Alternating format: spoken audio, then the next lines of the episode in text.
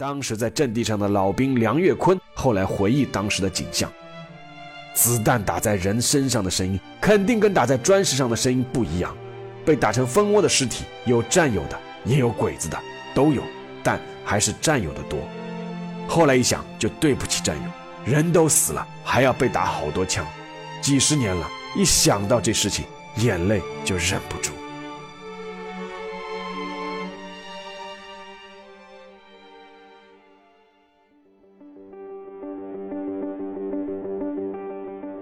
历史不是一个个简单的年份，历史也不是一串串冰冷的数字。历史不仅有深度、有厚度，其实也有温度。行事有态度，做人有温度。我是馒头大师，欢迎来到历史的温度，让我们读懂过去，活好当下，坦面未来。各位听众朋友们，大家好，今天呢，我们继续《寸雪河山》这个专辑。今天我们要讲的这场战役啊，在整个抗日战争中，可能都是绝无仅有的一场战役。就一场战役而言，它可能担得起不少最、最惨烈、最悲壮、最顽强、最残酷，而且还有一个最，那就是结局最诡异。这可能也是这场战役一直不被彰显的原因。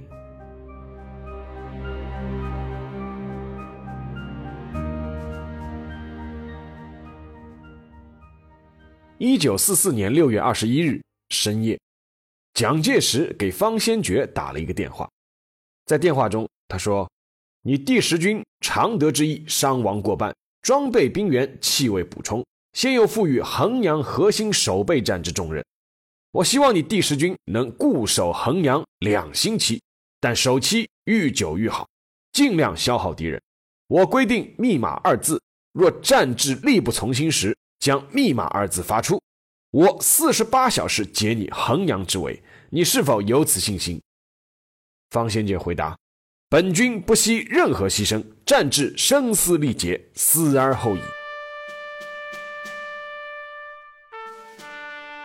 方先觉，江苏省徐州府萧县人，黄埔三期生，二十二岁入伍，从排长做起，一路拼杀到国民革命军第十军军长。彼时的方先觉其实是在戴罪立功。在上期我们讲的常德保卫战中，作为援军的方先觉的第十军，因为各种原因没有增援成功，被蒋介石罚了个撤职留用。但方先觉在第十军威望极高，新军长一直无法确定。正在抉择之际，日军直扑衡阳。衡阳地处湘桂铁路和粤汉铁路的交汇处。自抗战全面爆发后，因为地处湖南后方，一直没有被战火波及，又因为是交通枢纽，所以很多从前线转移到后方的机构、公司、物资都聚集在衡阳，很快使衡阳成为大后方仅次于重庆和昆明的工商业大城市，当时人称“小上海”。而原以为会躲过战火的衡阳，之所以会在1944年成为日军攻击的主要目标，还是因为这一年日军发起的一号作战。我们称之为玉香桂战役。一九四四年的日本，因为在太平洋战场上节节败退，已经意识到自己在南洋的海上交通补给线将被美军全面切断。为此，他们发动了在中国大陆上的一号作战，动用前所未有的超过五十万以上的兵力，全力打通河南、湖南、广西三个省的交通线，目的是从陆上打通南洋日军的补给线和运输线，顺带摧毁美军在中国的机场。防止日本本土遭受空袭。在全世界反法西斯战场都已经进入全面进攻的时候，日军的一号作战却进行的无比顺利。国民党军队不但没有判断出日军的战略意图，并且出现了大溃败。就在蒋介石打电话给方先觉不久之前，曾在三次大会战中都屹立不倒的湖南重镇长沙刚刚丢失。长沙一丢，衡阳。就成了日军的主攻对象。按照蒋介石的计划，方先觉的第十军死守衡阳，待他调集四周的援军围歼主攻的日军第六十八师团和第幺幺六师团。所以那天晚上，方先觉牢牢记住了蒋介石电话中的两个关键词：第一，固守衡阳两星期；第二，我四十八小时解你衡阳之围。但是无论是方先觉还是蒋介石，包括进攻衡阳的日军第十一军司令横山勇，所有人都没有想到，一场抗日战争中前所未有的炼狱血战正在等待着他们。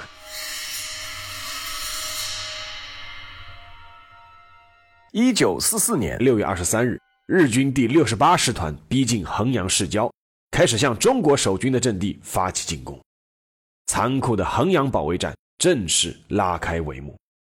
率先于敌军第六十八师团接上火的是负责警戒的国军暂五十四师。这支部队并不是守军第十军的部队。暂五十四师是从长沙战场上撤下来的，是第九战区司令长官薛岳的嫡系部队。按照薛岳的命令，暂五十四师和日军接火后就应该迅速撤离，因为薛岳一点都不看好方先觉的第十军，认为衡阳陷落只是时间问题。但是方先觉硬是违命扣下了暂五十四师一个营，连同师长饶少伟。他说：“不许撤，跟我们一起守城。”方先觉这么做也是没有办法的办法。正如蒋介石之前的电话里所言：“你第十军常德之役伤亡过半，装备兵员气未补充。”这时候第十军的兵员根本就没有时间恢复，下辖的御十师和第三师还算可以，而第幺九零师全师。只剩下了一千两百人左右，为此，方先觉只能东拉一点，西凑一点，再靠蒋介石补充一点，最后拼拼凑凑，衡阳的守军满打满算加起来大概是在一万七千六百人左右。而抗战时期，国民党中央军的一个军，再怎么说人数也要在两万五千人以上，而他们面对的是日军第六十八师团和第幺幺六师团两个齐装满员的师团，大约五万左右的兵力。抗日战争期间，中国军队与日军的兵力配比四打一都显得非常艰难，而这场战役是要中国军队一打三，事实上后期是到了一打六的地步。这也难怪战前国民党方面对守住衡阳也丝毫不抱信心。六月二十三日，重庆的军法执行总监部总监何成俊在日记中写道：“守军力量甚低劣，敌人不攻则已，否则与长沙并无二致。”国民党方面对第十军守住衡阳不抱信心，从第十军炮兵营张作祥的遭遇就可以看出一二。在衡阳保卫战开战前，张作祥奉命去昆明领取十二座最新的美式山炮，领完炮后，他心急火燎地想赶回衡阳，途经桂林时，却被当地的炮兵第一旅给扣下来了，要把这个炮兵营划入自己的序列。方先觉直接向蒋介石汇报，在蒋介石的怒骂声中。张作祥才带着六门炮和两千发炮弹继续赶往衡阳。为什么只带了六门炮呢？因为最终即便是蒋介石发令，但还是被扣下了六门。到了衡阳城外十五公里的地方，又碰上了原来的第十军军长，现在的第二十七集团军副总司令李玉堂。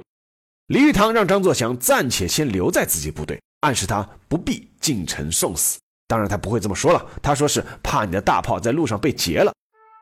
但是张作祥表示，守衡阳最需要的就是大炮，他愿意誓死率部进城。随后，他召集各连的连长征询意见，所有的连长都跪在地上，表示愿冲入衡阳，与孤城共存亡。这六门炮最终费尽如此曲折，终于进入了衡阳。李玉堂说的有一点并没有错。张作祥带着炮兵营入城的时候，日军已经是开始发动进攻了，城外已经是炮火连天。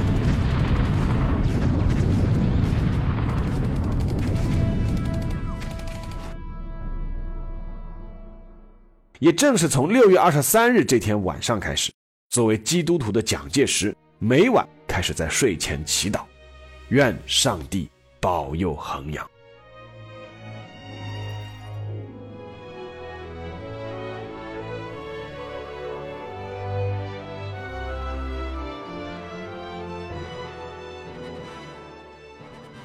衡阳保卫战一开战，日本人就懵了。在日军第十一军司令横山勇看来，衡阳一座小城，他派出两个师团联合进攻对方一支建制不全的军级单位，已经是杀鸡用牛刀了。但是他们太小看方先觉和他的第十军了。战斗开始第一天，日军就发现他们连城外的外围阵地都攻不下来，而且死伤惨重，方先觉的第十军在六月初就进驻了衡阳。经验丰富的方先觉让工兵部队把整个衡阳连同外围阵地修筑成了一个巨大的堡垒，尤其是他让工兵把衡阳城南和城西南的各个山丘对外的一面全部自半山腰起往下削成四五米高的人工断崖，削到地平线再往下挖，变成了阻碍敌军前进的壕沟。然后呢，再在四周配上交叉火力网。这种独特的防御阵地让日军吃足了苦头。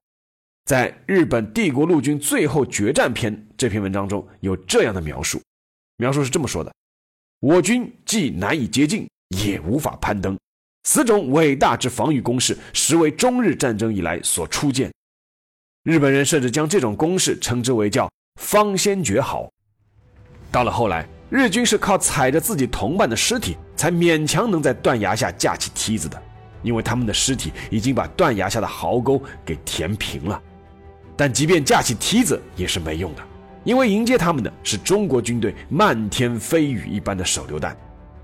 第十军虽然在大炮、重机枪等武器上的装备并不充足，但是有一样是管够的，那就是手榴弹。手榴弹在守城战中发挥的作用巨大。战后曾有日本士兵心悸地回忆道：“衡阳一战，敌军是拿手榴弹当刺刀用的。”衡阳的守军意志坚定，和方先觉自己以身作则也有关系。方先觉下令把自己的作战指挥部移到离火线只有四百米的地方，这也是抗战中所罕见的。但是第十军单薄的兵力，在日军优势兵力的狂轰滥炸和不断冲锋下，还是伤亡巨大。而所有阵地上的中国守军，从军官到士兵，全都拼到最后一刻，没有一个后撤。六月二十七日。在衡阳城外的一处重要高地停兵山上，一支中国守军迎来了最后一刻。守阵地的是第十军御十师第三十团七连连长张德山，他以前是御十师师长葛先才的传令兵，一路作战勇猛，升到了连长。傍晚时分，张德山在炮火纷飞中给葛先才打了一个电话：“师长，本连官兵决定在这个据点上和鬼子拼个同归于尽，以后。”再不能聆听您的教诲了。葛先才在电话里几乎是吼着说：“张德山，你要听我的话，撤回主阵地！我现在就给你团长打电话，叫他用火力掩护你们撤退。”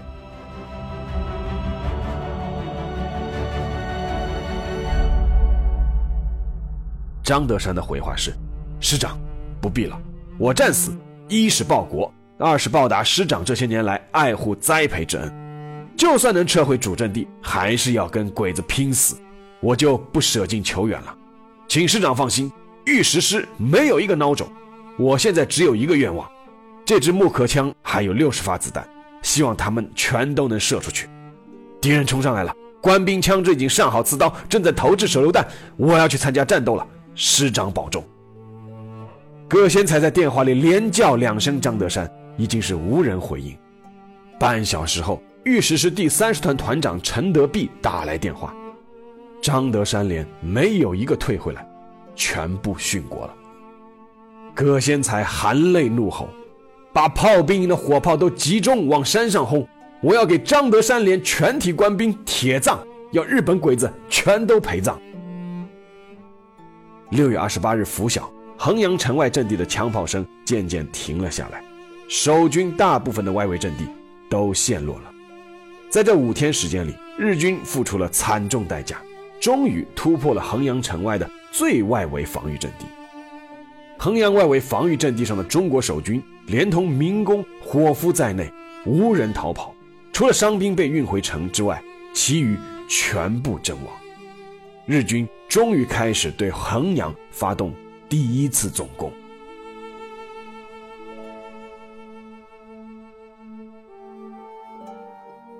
按衡山勇计算，拿下衡阳的日子应该不会超过两天。但是总攻发起的第一天，日军第六十八师团的指挥部就被端了。当时第十军二十八团迫击炮连连长白天林从望远镜中发现正南八百米外的日军阵地上有一群日军军官在指指点点。敏锐的白天林立即调集全连八门迫击炮集中射击，三波射击立刻就将对面的日军全部覆盖。后来证明，当时被炮弹击中的是急于攻城的日军第六十八师团师团长佐久间为人、参谋长原田真三郎以及数名参谋和部队长。佐久间为人运气算好的，背部被弹片击中，身负重伤，但是没有死。总攻第一天，攻城部队的指挥部就瘫痪了，横山勇只能让第幺幺六师团的师团长岩永汪统一指挥两个师团攻城。但是迎接日军的是中国守军的誓死还击。在衡阳西南门外的张家山阵地，日军完全是一筹莫展。中国军队阻击日军的依旧是之前说的法宝——断崖式阵地加手榴弹集群攻击。日本防卫厅战史研究室出版的《湖南作战》里关于衡阳攻坚战的日军记录节选，可以看出当时日军第幺幺六师团幺三三联队进攻张家山阵地的艰难。上面是这样记录的：清晨五时，各炮一起开火。顿时，拂晓的寂静变成钢铁的风暴。由于目标清楚，又是近距离射击，有的头一炮就击中炮垒的枪眼。张家山高地烟尘弥漫，木片飞散，景象壮观。高地上的堡垒无一免遭日本军炮兵射击，到处可见重庆军沿着交通壕后退的情景。战机正在成熟。五时五十分，日本军发出支援冲锋射击的信号弹。三个大队的步兵轻重机枪都参加了压制射击，枪声极为猛烈，大大激发了冲锋的情绪。第四中队冲入敌阵的悬崖下，遭到集中投来的手榴弹攻击，爆炸停止，白烟扩散，第四中队全体伏卧不动，像是全部战死了。上面还记录了日军想要发动夜袭，但损失更大。日本军第一大队开始夜袭，不久无线电发生故障，没有了消息。二十三时传来激烈的交火声和手榴弹的爆炸声，黑塔连队长命令第二大队上去支援。夜已深沉，更觉不安。不久，第二大队联系，陈一使第一、第二大队夺取山顶。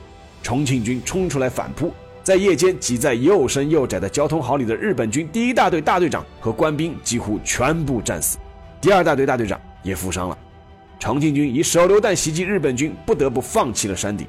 在这次战斗中，大须贺大尉、山下方信少尉、鸠野生少尉等战死，足利大尉、石松三男少尉、高山成雄少尉等负伤。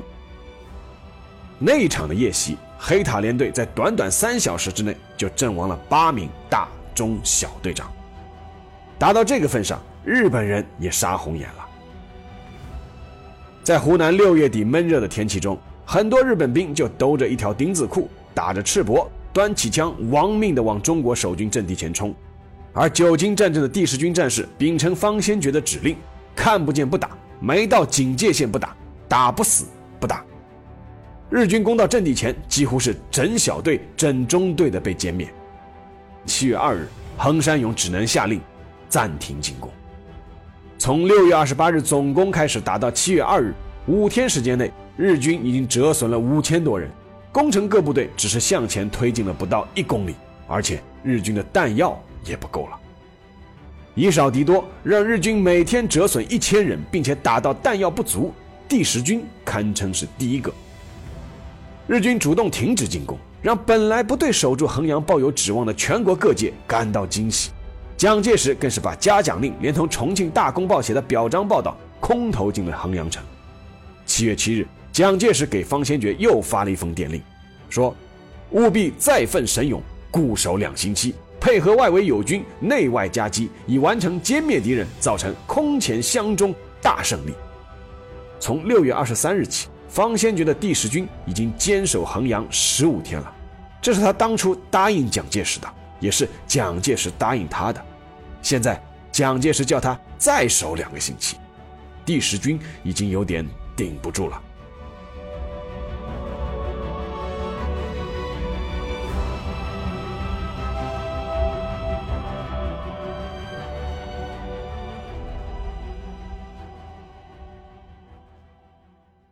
第十军是按固守半个月配的粮弹，粮食倒暂时不缺。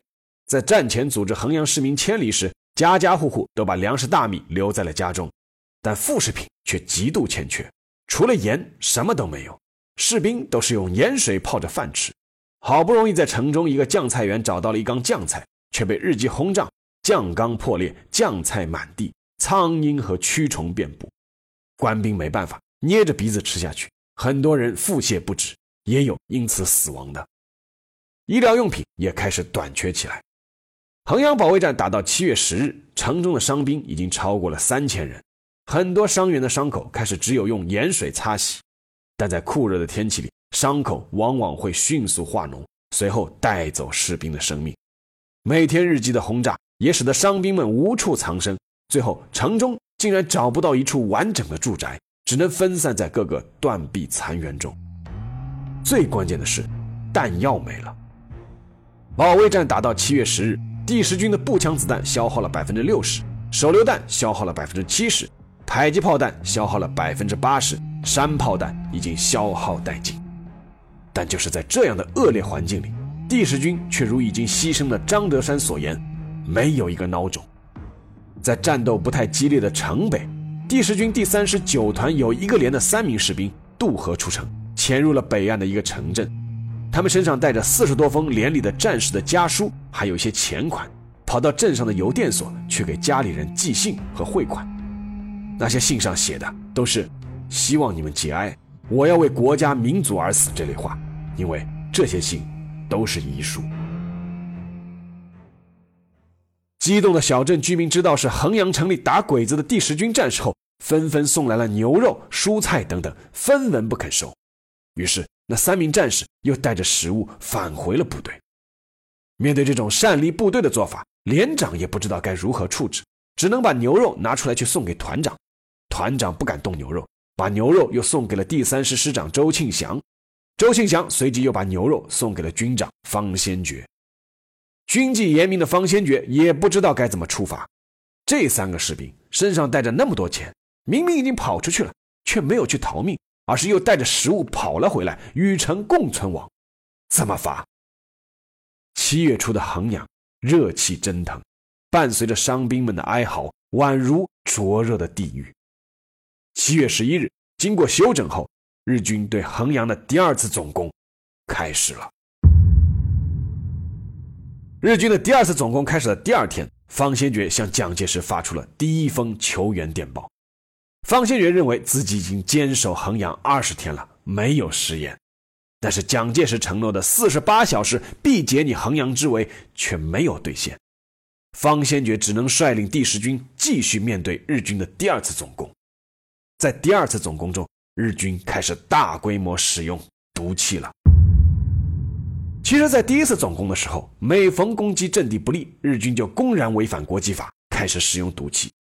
御史师的第二十八团是师预备队，在日军总攻开始的第三天，团长曾金就向方先觉请战：“师长，打到第三天了，那两个团伤亡不小，二十八团还没有上。要是这仗打完了，还是没轮到我们上阵地，有失颜面呐。我团在此役中应该死一些人，尤其杀一些敌人，才能够心安理得。”后来，二十八团果然被派了上去，而且打得英勇异常。但是曾经没有想到的是，他手下的很多弟兄不是正常战死的。在五桂岭阵地，他手下三营七连从连长以下全被日军的毒气毒死在阵地上。方先觉曾把全军的毒气面具都集中起来送到前线，但是只能配备到班长一级。很多机枪手就是脸上盖一块湿毛巾，眼眶处挖两个洞，奋勇杀敌的。但湿毛巾对高浓度的毒气弹根本就没有防御作用，很多英勇善战的中国士兵都是在阵地上中了毒气，痛苦的窒息而死。日军第五十八师团的士兵森金千秋曾在自己后来的回忆录中这样写道：“不能说日本军就一定是勇武的，因为在很多地方，一旦进攻受挫，就动用化学战，这样的话，即使占领了阵地，完成了既定任务。”也已经输掉了作为军人应固有的武德。在日军的第二次总攻中，衡阳西南的张家山阵地已经成了一台绞肉机，在阵地上几乎弹尽粮绝的中国守军，最终只能被迫用身边的尸体垒住防御工事。当时在阵地上的老兵梁月坤后来回忆当时的景象：子弹打在人身上的声音，肯定跟打在砖石上的声音不一样。被打成蜂窝的尸体，有战友的，也有鬼子的，都有，但还是战友的多。后来一想，就对不起战友，人都死了，还要被打好多枪，几十年了，一想到这事情，眼泪就忍不住。七月十四日，在前一天深夜，中国守军主动后撤后，日军终于登上了张家山山顶。攻打张家山，日军幺三三联队死了一个大队长，伤了一个大队长，十二个中队长只有一人幸存，其余的全部被中国守军击杀。后来，三个大队长连同继任的三个大队长也全部被中国军队击毙。但与此同时，守城的第十军也开始进入了最困难时期。各个阵地上，因为连排一级的干部已经牺牲殆尽，开始由营长带头冲锋了。在五桂岭阵地。半天之内晋升了五个营长，而这五个新晋的营长随后就全都在战斗中相继牺牲。战斗到最激烈处，御史师师长葛先才在一个打给方先觉的电话中痛哭失声。他好不容易带起来的御史师的各级干部，百分之八十以上已经阵亡在了阵地上，士兵伤亡达到了百分之九十，而此时的第三师伤亡也达到了百分之七十以上。第幺九零师只剩下了四百多人。七月十八日晚，在守城二十六天之后，方先觉第一次召开军部会议。面对师级干部，方先觉第一次提到了一个词：突围。现在回过来看，当时日军虽然已经合围衡阳，但是防线并未非常扎实，而且第二波总攻又面临失败，军力疲惫。方先觉当时如果决定率部突围的话，完全是有机会可以突出去的。但是经过几次和师长们的讨论之后，方先觉放弃了突围的念头。第一，他不忍心留下那几千受伤的士兵，日军遭遇如此顽强的抵抗，进城后完全是有可能屠城的。第二，他想到了之前的常德保卫战，那个率八千将士抵抗日军三万人马，死守十三天的五十七师师长余承万。余承万最后成功突围，不久之后就率部反攻收复常德。却依旧被军法处置，险些被枪毙。七月十九日，日军第十一军司令横山勇下令停止进攻，这也就意味着他承认日军的第二次总攻又失败了。也就是这一天，方先觉彻底放弃了突围的念头，决定等待蒋介石的救援。在热浪翻滚的酷热七月里，蒋介石承诺的四十八小时必至的援军究竟在哪里呢？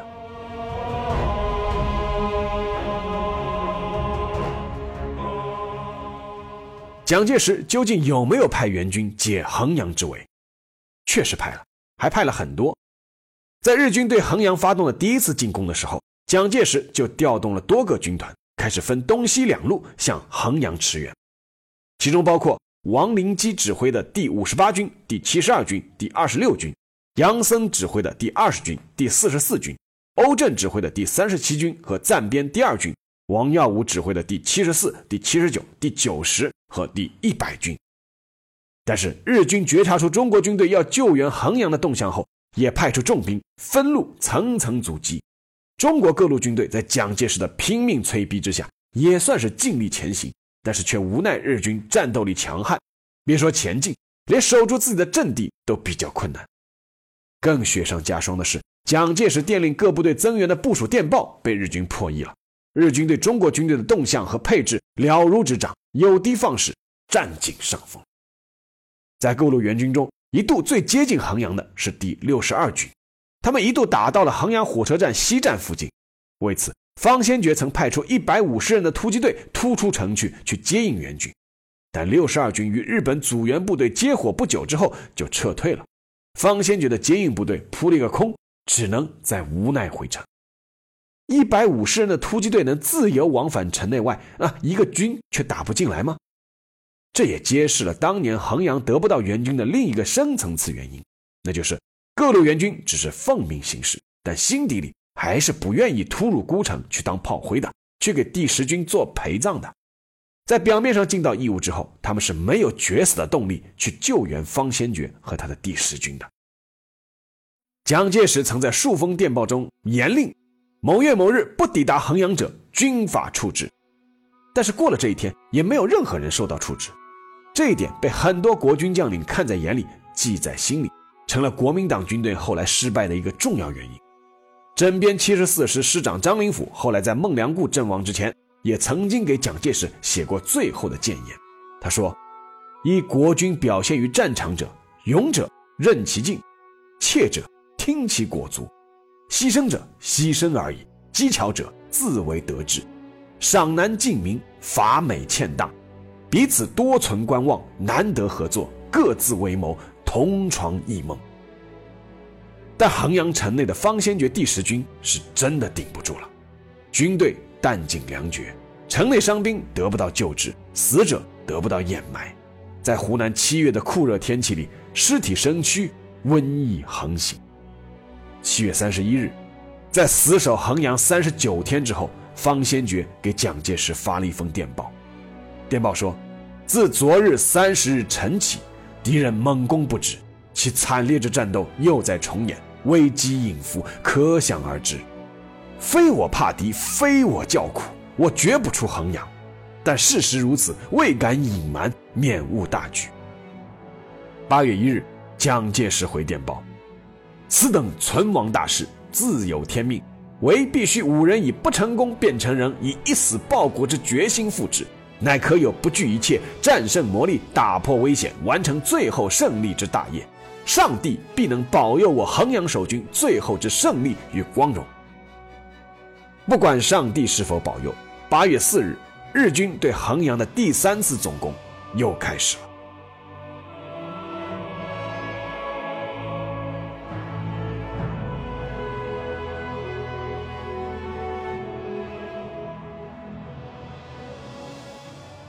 衡山勇真的是发疯了，衡阳久攻不下。引起了日本陆军参谋本部的震动。为了攻下衡阳，横山勇亲临衡阳第一线，把第十三师团、第五十八师团和第四十师团都调了过来，全部投入衡阳的攻城战，用五个师团超过十一万人的兵力去进攻一座已经残破不堪的城市，以及一支几乎已经失去战斗力的中国军队。面对潮水一般扑来的日军，精疲力尽的第十军战士还是。迎了上去，所有的马夫、伙夫以及之前的轻伤员全部拿起了武器，投入到了各个阵地中去。营长一级已经基本消耗殆尽，团长开始带头上阵地，连御史师师长葛先才也带着司令部三十多个勤杂人员冲上去支援二十八团的阵地。就是那个之前请战的二十八团，全团打的只剩下七十多人了。方先觉下令。每个师长身边只留四个卫士，其余的全部顶到第一线。在炮火连天的西禅寺阵地，第幺九零师二十九团有个士兵，平时不善言辞，大家都喊他傻子。当时阵地上打的只剩下傻子一个人了，他在阵地上来来回回奔跑，不停地朝扑过来的敌军扔手榴弹。等到本方二十多个弟兄上来增援的时候，傻子破口大骂。说自己那个排的战友都是贪生怕死，鬼子一上来就全跑了。来增援的那个排长告诉他：“你那个排的战友没有一个孬种，都没有跑，全都阵亡了。”傻子一听，坐在地上嚎啕大哭。后上来的战友让他先下去休息，他不肯。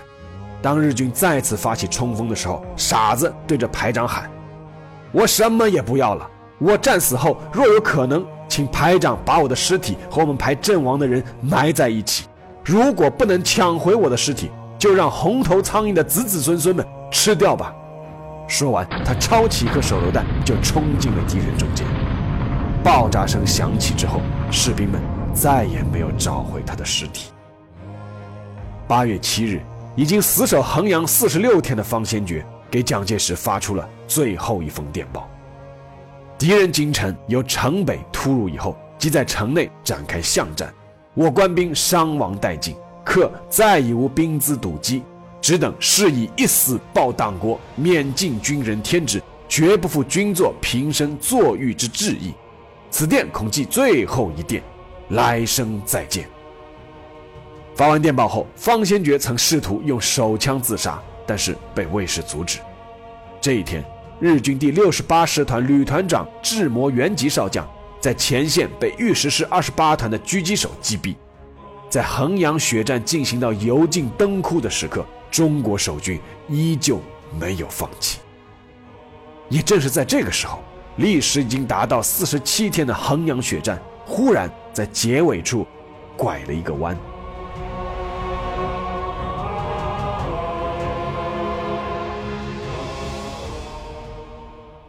八月七日下午，在第十军坚守的大西门阵地天马山上，忽然竖起了一面白旗。负责死守那里的是第十军第三师九团。随后，在第六十八师团的两个旅团攻击正面的森林高地和月平山都出现了白旗。因为在其他阵地上，第十军的抵抗仍然非常顽强，所以日军判断这是重庆军在突围前惯用的手段，那就是诈降。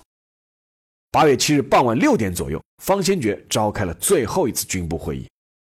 由于后来的当事人对这段历史都讳莫如深，所以这次会议的版本居然有好几个。有的版本说方先觉重新布置各部队的城防位置，有的版本说方先觉是布置突围行动的，还有的版本说方先觉设立自己的阵亡后代理军长顺序的，分别是周庆祥、孙明玉、葛先才。但不管对这个会议的内容猜测是怎样的，就在这个会议之后。第十军副官处处长张广宽代表方先觉出城和日军接洽了。张广宽打着红十字会旗带来了方先觉的条件：第一，第十军是有条件停战，绝非投降；第二，日军立即停火，不得杀戮士兵，给予伤员治疗，安葬第十军战死者；第三，第十军官兵绝不离开衡阳，保留第十军番号建制。日军的回复是。必须方先觉亲自来。方先觉没有来，于是日军在一小时后继续进攻。八月七日这一晚，蒋介石一夜起床三次，祈祷衡阳转危为安。而蒋介石下死命令规定八月八日必须抵达衡阳的第六十二军，却依旧被日军阻击的不能前进半分。凌晨五点，当蒋介石第三次祈祷的时候，在衡阳城内。方先觉拔出了手枪，准备自杀，手枪被身边的副官打飞。八月八日清晨，已经攻入衡阳市中心，看到第十军军部所在的中央银行的日军停止射击了。阵地上，御史师师长葛先才接到了方先觉的电话，敌人已经接受了停战条件，要求我军解除武装。我已经答应，你不要再自我摧残。个人生死荣辱当在所不计，能达到保全我近万名战士生命安全的目的，我也觉得如释重任。我军衡阳一战自始至终，只要问心无愧，别人的想法、看法以及褒贬，那是别人的事。放下电话，葛先才对身边的人说：“衡阳完了，我军也完了，一切都完了。”八月八日中午时分。中美联合空军的侦察机在衡阳上空盘旋几圈后，向重庆方面确认，衡阳沦陷了。日本的读卖新闻的记者易景康后来回忆自己初踏入衡阳城时看到的景象：街上的建筑已经成了瓦砾堆，满街都是敌我的尸体，还有伤兵，连插脚的空隙都没有。在酷热的八月里，堆积如山的尸体已经腐烂，强烈的味道叫我不敢喘气。伤兵的伤口也在腐烂，上面爬满滚滚蠕动的蛆虫。在守军的一个野战医院里，有数百名士兵的尸体已经烂成了一半白骨，整整齐齐地躺着，排列成数行。也就在此时，蒋介石从第四战区拼死调来的第四十六军的装甲部队，离衡阳只有八公里了。在得知衡阳陷落，他们掉头回去了。日军的第六十八师团战史中如此记录：所谓胜败，不过隔了层纸。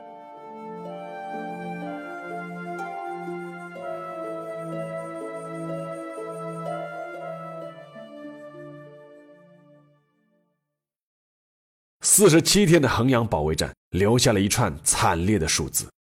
中国守军方面参战一万七千六百人，近六千人战死，七千人受伤。剩下的均为勤务兵、卫生兵等非战斗人员。日本军队方面，根据中日双方各方面数据综合比较统计，最后参加围城战的部队人数超过了十一万人，其中前期主攻的部队人数为六万人左右。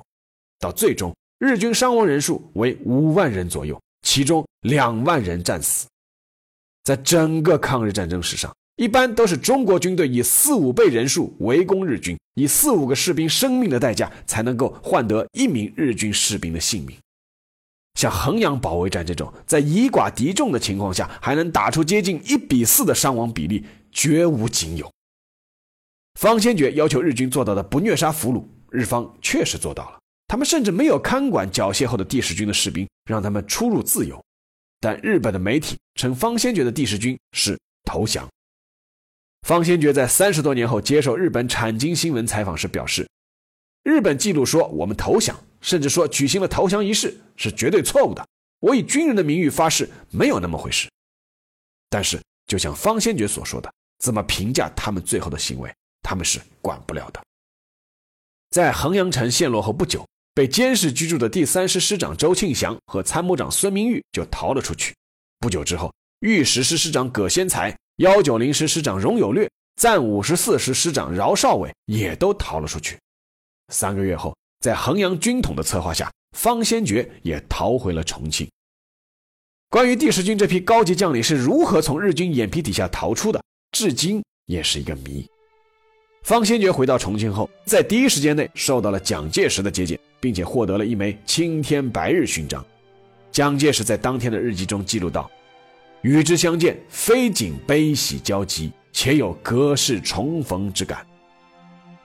隔世重逢，但再也回不到过去了。返回重庆之后，方先觉虽然也担任过一些军职，但是再也没有被蒋介石派往过一线。一九四九年，方先觉随国民党败退台湾，对他当年衡阳一战时的表现，非议渐渐多了起来。方先觉一开始还有解释，但到了晚年。开始绝口不提。一九八三年，八十岁的方先觉在沉默中离世。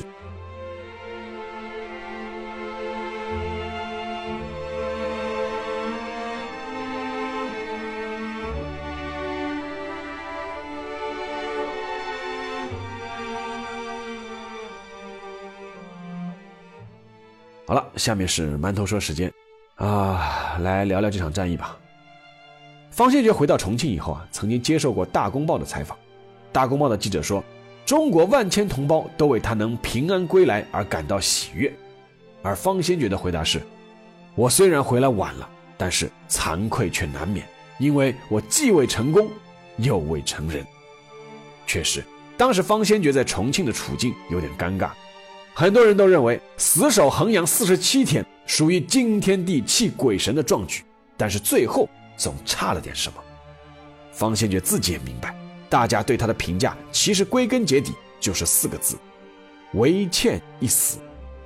对于战场上的投降，东方文化和西方文化有完全截然相反的理解和态度。哪怕你弹尽粮绝，哪怕你孤立无援，但作为当年的对手，日本人对方先觉和第十军的态度却出奇的一致。日军对衡阳一战中的各种战史和回忆录，都对第十军、对方先觉。表现出了极大的尊敬。在方先觉去世的几年里，每年组团去台湾祭拜方先觉墓地的，居然是原第十一军的日本老兵。据他们的回忆，每次十一军的战友会不赞美方将军几句是不会散场的。以战场表现论，方先觉问心无愧。但历史有时就是如此吊诡，他从来就不会给你个机会去轻易的评价一件事或评价一个人。至于方先觉这个人怎么评价，我想每个人都会有自己的答案。不过有一个群体是无论如何不能忘却的。抗战胜利后，葛先才受委派重返衡阳去收葬第十军战死者的遗骨，当时一共挖出了三千多具，与遗骨一同被挖出的还有很多照片、家书、情书，还有不少战前委任状。那些在阵地上被任命为新排长、新连长、新营长的人，其实很快也战死了。正是因为这些人，衡阳一战无论结局如何，都足以被载入史册。只是那些人却永远不会知道了。那一刻，手捧骸骨的葛先才跪在地上，放声大哭。